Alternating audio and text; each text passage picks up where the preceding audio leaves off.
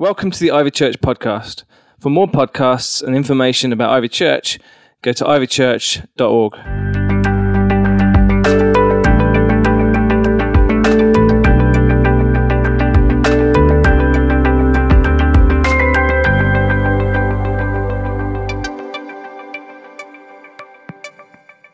So, who likes Rocky? There's a proper man thing there going on, but there's a few ladies too, I think. You know, uh, Zoe, by the way, hates Rocky. She's like, I'm never going to watch one of those things. So sometimes, as a compromise, if I'm wanting to be, you know, a bit more romantic comedy, we'll watch Die Hard. and uh, and you'll you'll find in that there's a sort of a common theme. You know, there's sort of um, just people getting knocked down and then getting back up again. You know, people sort of having to go through some battles and some obstacles. And, you know, the thing about in one of the Rocky films, which I've watched all of them, at one point they actually make a, like a, a toy Rocky. And the idea is that you can punch this thing and you can keep on knocking it down, but it doesn't matter because you're going to get back up again.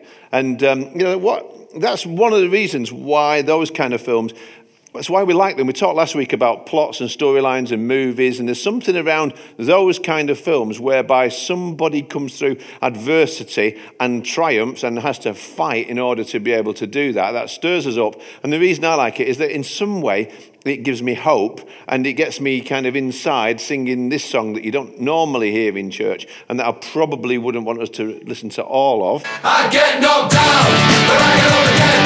Never gonna keep me down.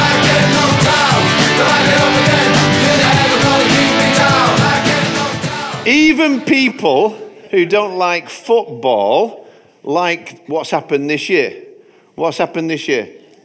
Leicester City. This team who started out at the beginning of the year 5,000 to 1 that they'd win the league. But you know, people are just saying it's a fairy tale story. It's an amazing story. It's the underdog that triumphed. It's the it's the one that got written off. That was you know right down there at the bottom of the league in the relegation zone. And um, then, but they push through and they keep on going. And can it possibly be that they could possibly win?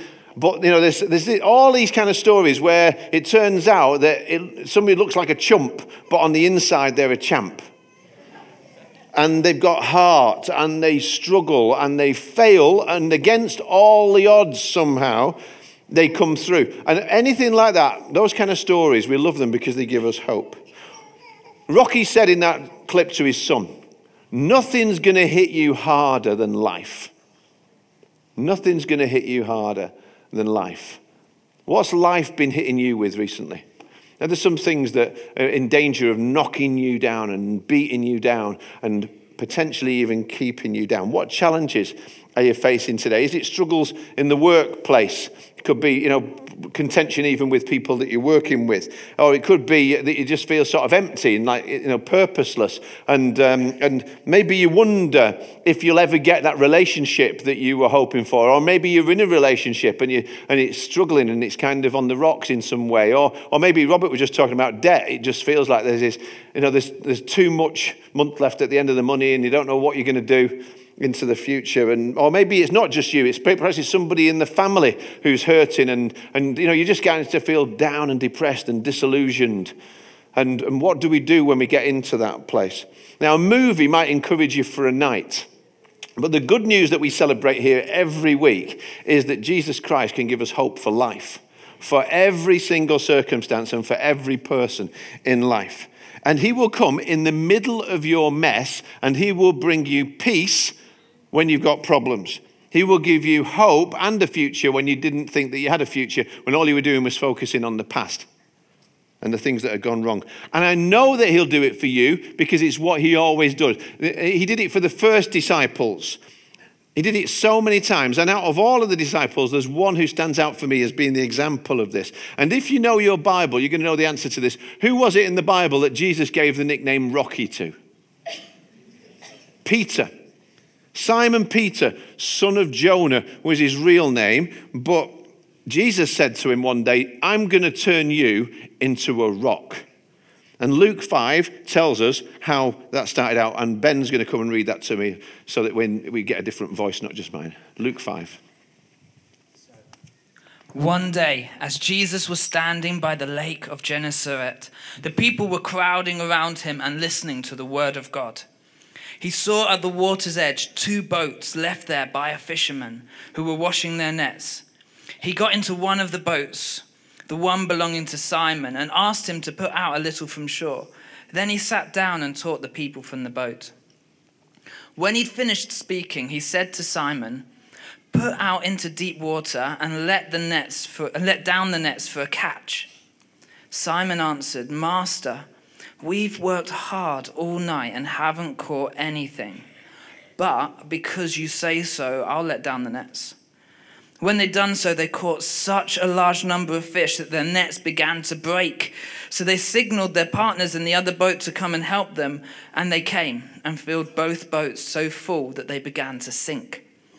When Simon Peter saw this, he fell at Jesus' knees and said, Go away from me, Lord, I am a sinful man. For he and all his companions were astonished at the catch of fish that they'd taken. And so were James and John, the sons of Zebedee, Simon's partners. Then Jesus said to Simon, Don't be afraid. From now on, you will fish for people. So they pulled their boats up on the shore, left everything, and followed him. So keep that meeting in mind because that's going to sound familiar in a little while. It'll just be a few minutes for us, but it's going to be three years for Peter. And actually, it's going to be three very up and down years for Peter because that was the kind of guy he was. Even though he became lead disciple, even though he had kind of star quality out of all of them, he stood out as being a leader. Peter was very up and very down. And, and as I say, by the end of that time, those years following Jesus, he ends up way down. He ends up in that place where he just feels like quitting. Like you've failed, you've let yourself down, you've embarrassed yourself, you're a disgrace to yourself and to God. And that's when Jesus comes looking for him. He's not an unbeliever. We meet people like that in the Bible. Maybe you're one of those, somebody who yet doesn't believe even that there is a God.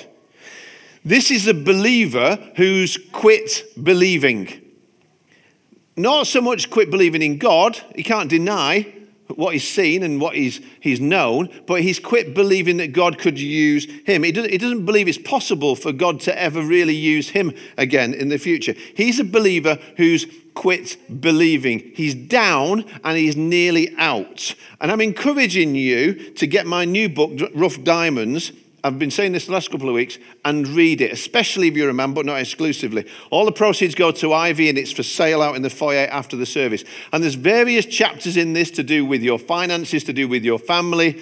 Um, it really speaks to men, but it speaks to other people too. And one of the chapters is all about failure and how we handle it, because that's inevitable. And we're all going to end up failing at different points through our lives. And the guy who is the prime example in that chapter of failure and of that up and down life, I even actually draw a little graph of it in the book. Guess who it is? It's Peter. Peter is the example of failure. And I'm not going to read from that book, I encourage you to get it. But the main point of that chapter is a failure is something you do, not someone you are. A failure is something you do, it's never, ever, ever something that you are. So, who loves Peter? And if you can ask people character in the Bible that you, you like, that you most relate to, nine out of ten Christians are going to say Peter. If you want to know why, it's because we all fail. If you're the one person here who's never failed, then I'd like to invite you to come stand up right now and come down the front here so we can all worship you because you'd have to be the Son of God. You'd have to be God to be that perfect. You really would. In this Crossroads series, we've been looking at the one person in history who was perfect, who was fully God and fully human, Jesus Christ, and what happened on the cross when Jesus died. And we've been looking at the viewpoint of the cross from all these other people who've been standing around looking at the cross and, and, and their different aspects of looking at the cross. And the problem is with Peter, when we look at him and the cross, you don't find him actually that near to the cross because Peter wasn't there. He was one of those who legged it when the pressure was on. He'd said he would be there, he'd promised that he'd be there very vocally, very loud. When Jesus predicted his denial by all of his friends that he would be uh, taken onto a cross, that he'd be tortured, that he'd be crucified, Peter stood up and said, Listen, even if all the rest of them, even all these losers, were to disown you, I will never, ever do that. You can always count on me, Jesus. That's what he said. And Jesus said to him, You know, Peter, actually, I can't. By tomorrow morning, you'll deny three times you ever even knew me. But I've been praying for you. Satan has asked to sift you like wheat, Peter, but I've prayed for you. And when you come back, you strengthen the rest of these guys. That's what I want you to do. Now, that must have stung a proud guy like Peter, mustn't it? Just after he said, Hey, you can rely on me, Jesus, for Jesus to say, No, I can't. He resolved, he must have done, resolved in his heart at that moment, even more strongly, no, I will never, ever, ever turn away from Jesus. I will always love him. I will show Jesus just how strong my faith is and how much I love him and how faithful I can be. And then it all started to unfold and unravel, just like Jesus said it would do. A landslide of events occurred when Jesus was arrested. The whole world shifted in just a few hours. And Simon's feet it turned out we were made of clay. And the rock crumbled. And we're going to read about that now. Come on, Ben.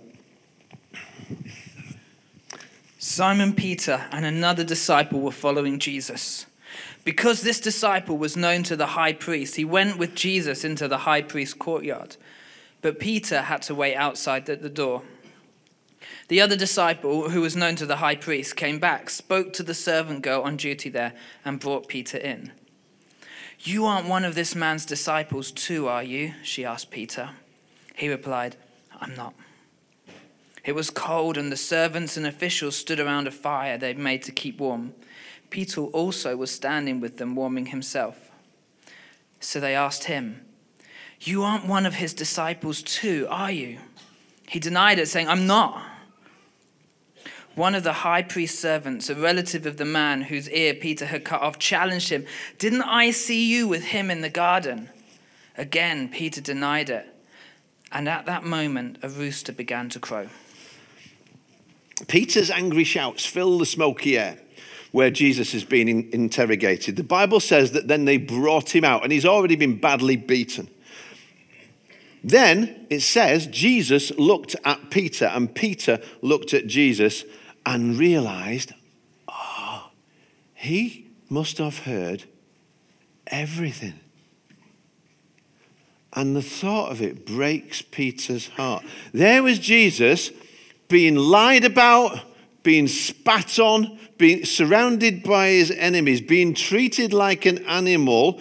And what comes to his ears but the sound of his best friend, the one who said, I'd fight for you, I'd be willing to lay down my life for you, saying, Jesus, no, I never heard of him. And he, he swore, it says in another version. He actually swore, I never knew him. I'm not one of his followers. Now, I've blown it pretty big over the years. I've done some things that I'm not proud of. Before and after knowing Jesus Christ, both BC and AD. But no matter what you may have done, I can't imagine a more complete abject failure than Peter must have felt at that very moment. This wasn't just a moral failure, it was a complete spiritual, emotional, relational breakdown moment. He just denied everything that his life was about. Everything that he'd left behind and said, Now I'm going to follow Jesus for. Every, every sacrifice that he'd ever made, everything that he'd ever done. He, he'd, been, he'd been one of the chosen and actually chosen to be one of the leaders of the chosen ones. Jesus had taken him into places he'd taken nobody else. He'd seen miracles that nobody else had seen. He'd been designated as chief leader of the disciples, somebody who was going to make a massive difference for the kingdom of God. But all of his bravado, all of his self confidence, even after Jesus warned him, within a few short hours, Peter totally disowns Jesus. No. No. No. Cockadoodle doo. And he wants to eat those words. Some rock. Have you ever been there? like Peter. Big, bold promises. I'd never do that. I can't understand why anybody would do that. I'm stronger than that. I'm better than that. Why would anybody do that? I'd never do that. And then you found yourself doing it or something very, very similar. You find yourself in the same place. You go back to that old place, you go back to that old relationship, you go back to that old behavioral pattern, and you end up feeling like an abject, pathetic failure. So here's the really important question that we need to get from this today Who is God to me after I sin? When I really, really blow it. What's God like then? When I try and stand up tall and I end up smack down flat on my face. When I tell the big lie, when I mess up in my marriage, when I mess up with my money, when I blow my top, when I gossip, when I betray everything that I know to be right and do anything that I know I really shouldn't be doing, when I make a mockery of my belief in God, and if I'm a Christian, all those inspirational things that I put all over Facebook talking about Jesus, suddenly now, does God write me off for good? Like he could at that time when I do something bad. And the good news is that we don't have to guess because the Bible shows us through Peter, who screwed up beyond belief, who then came face to face with Jesus. And I can't imagine the guilt, the fear, the heartache that Peter felt at that dreaded moment. But have you ever done something that you knew was wrong and you vowed that you'd never, you'd never do? And then you find yourself in that lonely, lowest place that's exactly where Peter was. That's how he must have felt when he screwed up that badly. He dropped so far down the league of people that God could use at that moment. They killed Jesus. They put him on the cross. He was buried. And on the third day, when Mary Magdalene went to the tomb, it's empty, Easter Sunday. She finds the stones been rolled away. Then Jesus appears fully alive to her and says, Tell the guys and Peter, I'm back people started to see Jesus. He appeared to them in different ways in various places. Doubting Thomas sees Jesus, meets with him. He said, I'll never believe unless I can touch him, unless I can put my hand in the wounds. He appears and says, Come on then. And then he believes and he says, My Lord and my God. And he believes. Now, if I was finishing the gospel story, if I was writing one like John did, I would at that point think, What a great ending that is. Doubting Thomas believes. And, and, then, and, and then John says, And I've written these things so that you will believe also. Now, I write some stuff and I kind of think that's a good ending. If that was me, if that was my movie, I'd be like, okay, cue music, dramatic finish, and roll the credits at that point. But you know how sometimes in a film there's a kind of false ending? You think it's finished, but it hasn't finished yet. Well, that's what happens now because John 21 follows. And the fact is, if we left it in John 20 with doubting Thomas, some of us will be asking, well, what about Peter? What happened to Peter? Because he's not appeared in any of these meetings yet. So, John's gospel can't finish, shouldn't finish, until it tells us what happened to Peter. And I'm so glad that it does that because this tells us not just about Peter's story, but also, oh, this is going to be my story and your story too, perhaps. Because everything's changed. Jesus is alive, but it hasn't changed in Peter yet. And this is where the resurrection gets real. How else are we going to know what God is like when he meets people who've blown it big time? Peter's failed in every way. What would happen when Peter meets Jesus now? The guilt and the shame that he's feeling. You know, he must have felt like, I just deserve it. I just deserve even eternal damnation, never mind not being able to be used by Jesus again. But inside, he longs for forgiveness. He hopes for a second chance. And then, as soon as he thinks that, there's a little voice that comes along and says, Ha! As if. As if that's ever going to be for you after what you've done. That voice of shame that comes along and wants to keep him from ever putting his head above the parapet again. After what I've done, after what people know about me, I must have committed that unforgivable sin. And there's nobody could ever be worse. Nobody could ever be lower than me. I know what I'll have to do. Maybe if Jesus appears, I can just hide at the back of the room again, like I did when he appeared to Thomas. So, what did Peter do? The same thing most of us would do in that same situation. Jesus was done with him, so I might as well be done with Jesus. Have you ever been there? Maybe there's somebody here today and you're there now. Do you feel like you can't really have anything more to do with God? Peter went right back to trying to do what he was doing before he met Jesus. He went back to being a fisher of fish. He went to go and do what he knew best. Something that he knew he could always do, something that he could always control. He went back to that. He said to the rest of the guys, let's open our fishing business again. Somebody's got to make sure that we have food on the table. And Peter's a leader. So the Bible says six other guys came with him. And they went back on what they were called to do, and they followed him too. Because that will always happen, by the way. If you turn your back on God and you start to go in a different direction, nobody ever does that on their own. It always takes out a whole bunch of people who come with you. We have to remember that. And you may wonder right now, today, as I'm speaking, if you've pushed the limits too far. If I've counseled so many people over the years, this is a big question that comes up. People feel like I have committed the unforgivable sin. I've had people say that. I feel like I've, they won't even tell me what it is. They're just locked up in shame so much. My sins, they're just too big, they're too great. And and they feel like, yeah, I signed up as a disciple, which is like an apprentice, but now the apprentice, the only thing I'm ever going to hear when I stand before God is, you're fired. That's all I can expect. And the enemy of your soul is going to tell you that that's the truth about it. But then, you know what I do in those counseling situations? Sometimes I'll open the Bible at John chapter 21 because Peter thought the same thing. And then he came face to face with Jesus and discovered something so radical that he hardly knew what to say or what to do. And there's three lessons that I want us to get from this. And then we're going to stand and pray and respond if any of them fits where you are. Number one, don't look back and condemn yourself. Afterwards, Jesus appeared again to his disciples by the Sea of Tiberias, same place as before in Luke 5. It happened this way Simon Peter, Thomas, called Didymus, Nathanael from Cana in Galilee, the sons of Zebedee, and two other disciples were together. I'm going to go fishing, Simon Peter told them, and they said, We'll go with you. So they went out and got in the boat, but that night they caught nothing. Early in the morning, Jesus stood on the shore, but the disciples didn't realize it was Jesus, and he called out to them, Lads, have you got any fish? No, they answered. He said, Throw your net on the right side of the boat and you'll find some. And when they did, they were unable to haul the net in because of the large number of fish.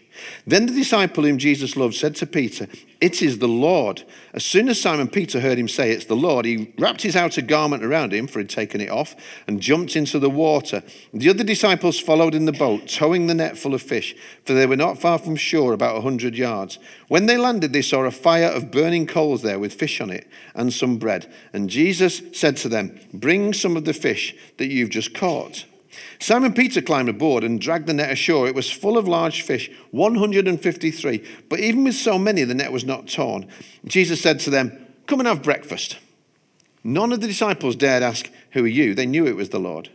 Jesus came, took bread, and gave it to them, and did the same with the fish. And this was now the third time Jesus appeared to his disciples after he was raised from the dead. These depressed disciples, they're probably thinking, Who's this landlubber who suddenly appears, starts telling us what to do? But when they did what Jesus said, a miracle takes place straight away.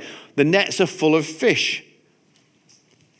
Why, why were they empty before? Well, Jesus once said, Apart from me, you can do nothing. And that's why when Peter went back to his old life, in the old place, it was empty. Fishing all night, catching nothing. Has that ever happened to you? Maybe it's not a bad thing if it did. Because, you know, you can find you've met with God, you've known God, but once you go away from Him, there's no real enjoyment in life. You can end up out all night in every bar in Manchester finding nothing. If you've met with Jesus, it spoils you for that kind of life because you know He's real.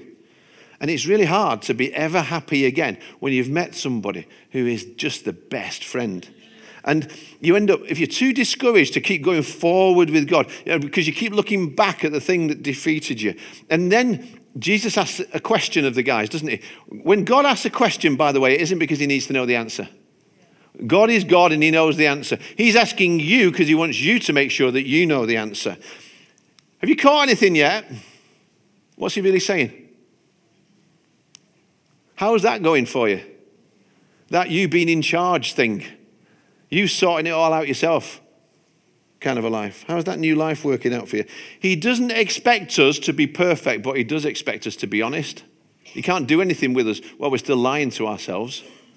When we admit, okay, it isn't working, I'm not happy where I am, that relationship isn't working out, I've put myself in charge, but I don't actually feel like I am in charge of anything, and I don't know where any of it's going. And there's times when I wake up in the morning feeling hungover and hollow and dirty, and even though I've pretended to look so strong and capable to everybody else, actually that's just a show, because on the inside, you know, if anybody really knew my heart, but then, as soon as you start to do what Jesus says, miracles start to happen. We heard that before from Robert.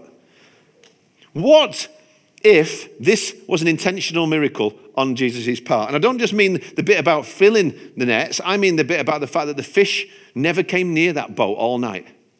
They never caught a single one. Maybe Jesus was keeping them all away just so they could know. But actually, it wasn't to remind Peter about his fall, what if he was there to remind Peter of his call? That's big. I didn't say it right, so I'm going to say it again. what if Jesus did the miracle and was waiting there on the beach, not to remind Peter about his fall, but about his call? What if Jesus was saying to you, I predicted this? I'm not surprised by any of it. I knew when you'd blow it, where you'd blow it, who you'd blow it with, what you'd blow it on. I've factored it all in and I've loved you throughout all of it. And I've prayed for you all the way through. And just because you failed doesn't mean you're a failure, as far as I'm concerned. And, and there's an enemy of your soul who is going to speak to you and remind you about the fall. And you're reminding yourself of that all the time anyway, but I'm here to remind you about your call. I loved seeing this on Facebook in the week. Tracy said I could share it with you today. This is a wonderful lady who comes to Ivy. You might have seen it. She's serving in various ways on the welcome team here and everything. And the changes God has done since she started to come in here are amazing. This she just put this up on her Facebook this week. Today I'm thankful for how my life has changed. I am a child of God. We just sang that. Today, the 5th of May, I'm two years clean from gambling.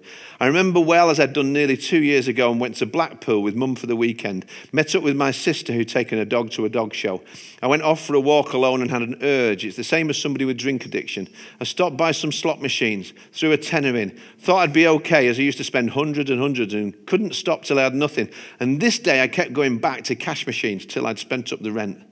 I felt sick. I thought I'd just get over this and be able to walk past and throw a few quid in and walk on by. I ended up winning it back, a one off. I told myself, I am a compulsive gambler and I can never gamble a penny. Like I haven't smoked for 11 years and I always knew I could never have one more cig again, but one day at a time. Here's the picture of that day that reminds me in Blackpool I am powerless. I'm set free. That's a change in the story, isn't it?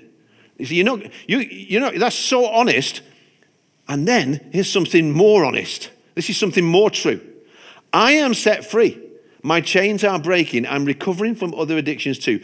Jesus is the way. He can set you free. No longer a slave. I am not defined by my past. I am not a gambler. I'm a child of God.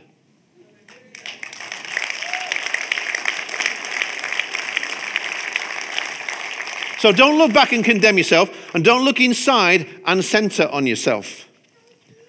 Carry on with the reading. When they finished eating, Jesus said to Simon Peter, Simon, son of John, do you truly love me more than these? Yes, Lord, he said, You know I love you. Jesus said, Feed my lambs. Again, Jesus said, Simon, son of John, do you truly love me? He answered, Yes, Lord, you know that I love you. Jesus said, Take care of my sheep. Third time he said to him, Simon, son of John, do you love me? Peter was hurt because Jesus asked him the third time, Do you love me? And he said, Lord, you know all things. You know that I love you. Jesus said, Feed my sheep. I tell you the truth, when you were younger, you dressed yourself and went where you wanted. But when you're old, you'll stretch out your hands and somebody else will dress you and lead you to where you do not want to go. Jesus said this to indicate the kind of death by which Peter would glorify God. And then he said to him, Follow me. Now, notice Jesus doesn't say anything here about Peter's past. He's totally focused on the present because that's what's going to determine the future. He's focusing on what you will do now and in the future, not what you did in the past. And he's got a job for you, and he's got a job for Peter. And there's a job interview that takes place, and there's three questions that he asks him, Do you love me? Do you love me? Do you love me? That's the qualification. Peter feels disqualified. Here's the qualification Do you pass? Do you love Jesus? Do you love Jesus? Do you love Jesus? If you answer that, he, he wants to use you. He's going to use you. See, he asks him, Do you love me more than these? And lots of Bible scholars have wondered what these is. Does he mean these fish? Does, these lovely fish? Does he mean these boats and these nets? And lots of Bible scholars think that he means these are the disciples because earlier he'd said, Even if these all depart and deny you, I never will. But the main question he's really asking is not about which one of these is it, it's this Do you really love me, Peter? Do you love me? Yeah, yeah, yeah. And he gets angry a little bit because he's impetuous and he's hot headed. And he's like three times and it smells of charcoal because the only other word that's used, charcoal, is used twice in the Bible. And it's here, and the, the, this fire that he stood by when three times he denied him. And three times he gets answered and he's thinking, What's going on here, Jesus? Are you trying to embarrass me? No, he wanted to take away the shame. He wanted him to get over the fall so that he could rise up to his call. But what has he become? A fisher of fish. He's called to be a fisher of men, and actually now he's being called to be a shepherd. He's called to go and love other people. How do you prove that you love Jesus?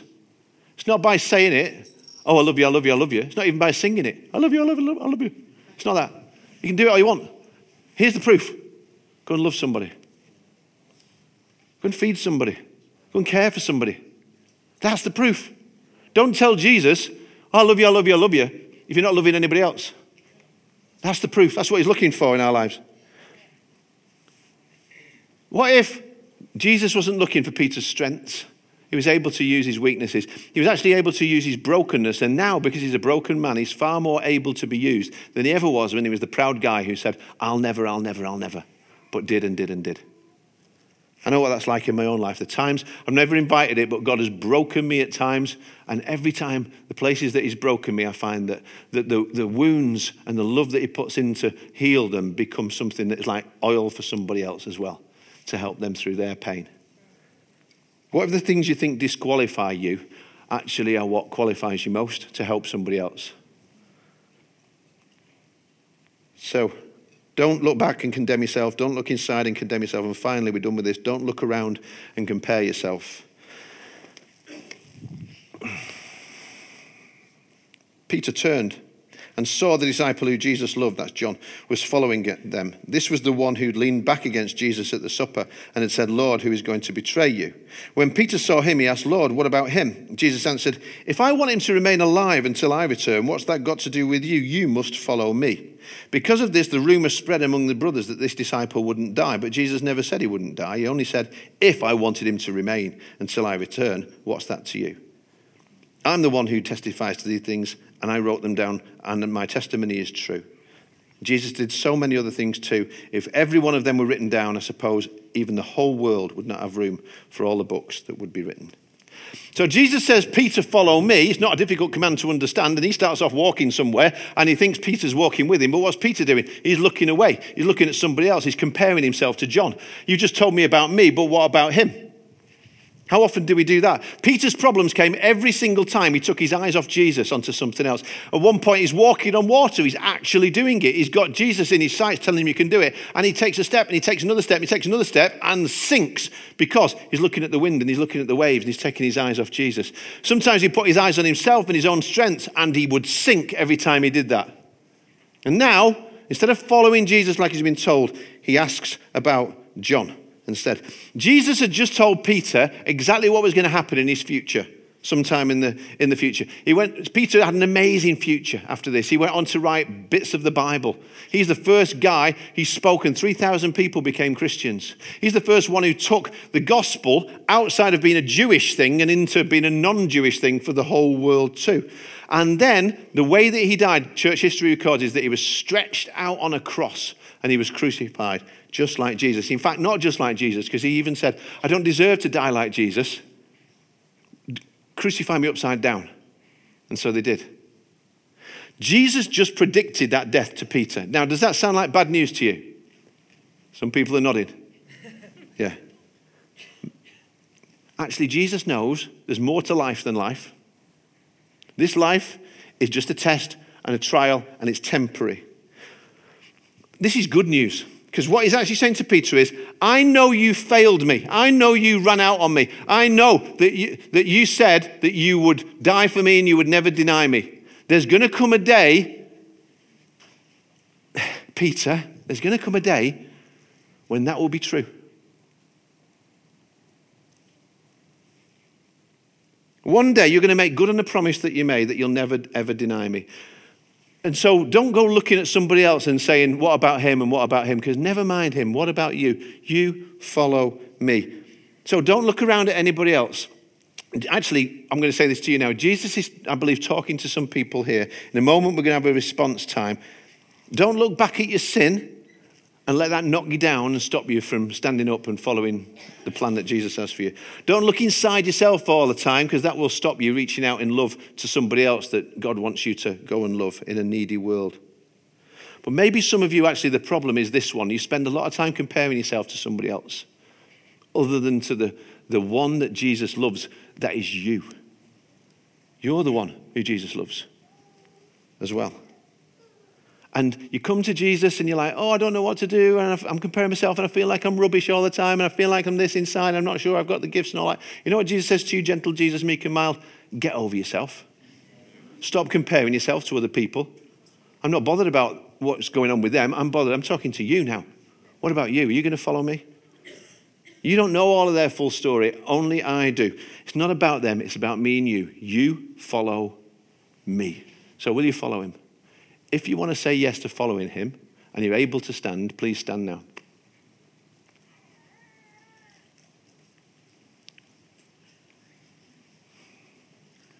Some people, this is like a first time thing. This is other people, it's a recommitment. Doesn't matter. God's been speaking to you. If, you. if one of those three things was true, and you know you've been looking into your sin and you've been feeling like I've messed up and God couldn't possibly use you, He can stand up and offer yourself. If you feel like uh, all the best was in the past, well, God's saying, no, all the best is in the future if you do what I say.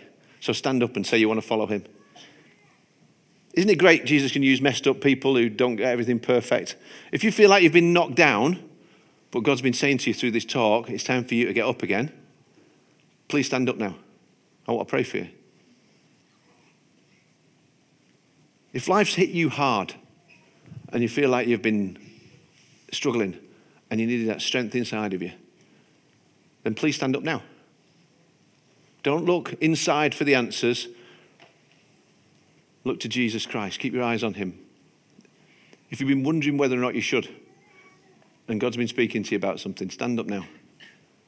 Because He wants to use you. He loves you no matter what. Stop looking back and counting yourself out. Here's the question job interview. Hands up if you love him. Do you love me? That's the question. That's all he wants to know. If you love me, you can love people for me, you can love people like me. If you love Jesus, Jesus will use you. If you've messed up, it's okay. He knew about it, He factored it all in. He forgives you. The Bible says if we say we have no sin, we deceive ourselves and the truth is not in us. But if we confess our sins, God is faithful and just. He will forgive us of our sins and cleanse us from every kind of righteousness. So I pray now that you would have healing and restoration. There are those who are responding to this in every area. And for every lie that has come in and told you that the, that, that the best was in the past and that God can't use you, I break that off you in the name of Jesus Christ now and say the future that Jesus has for you is better than the past. There's more. There's always more. You've not run out of second chances, whether it's the 50 second chance. You know what? He stops counting. He doesn't count our sins against us, the Bible says. So he's not even counting. Thank you, Lord. Thanks for listening. For more podcasts, go to ivychurch.org forward slash media.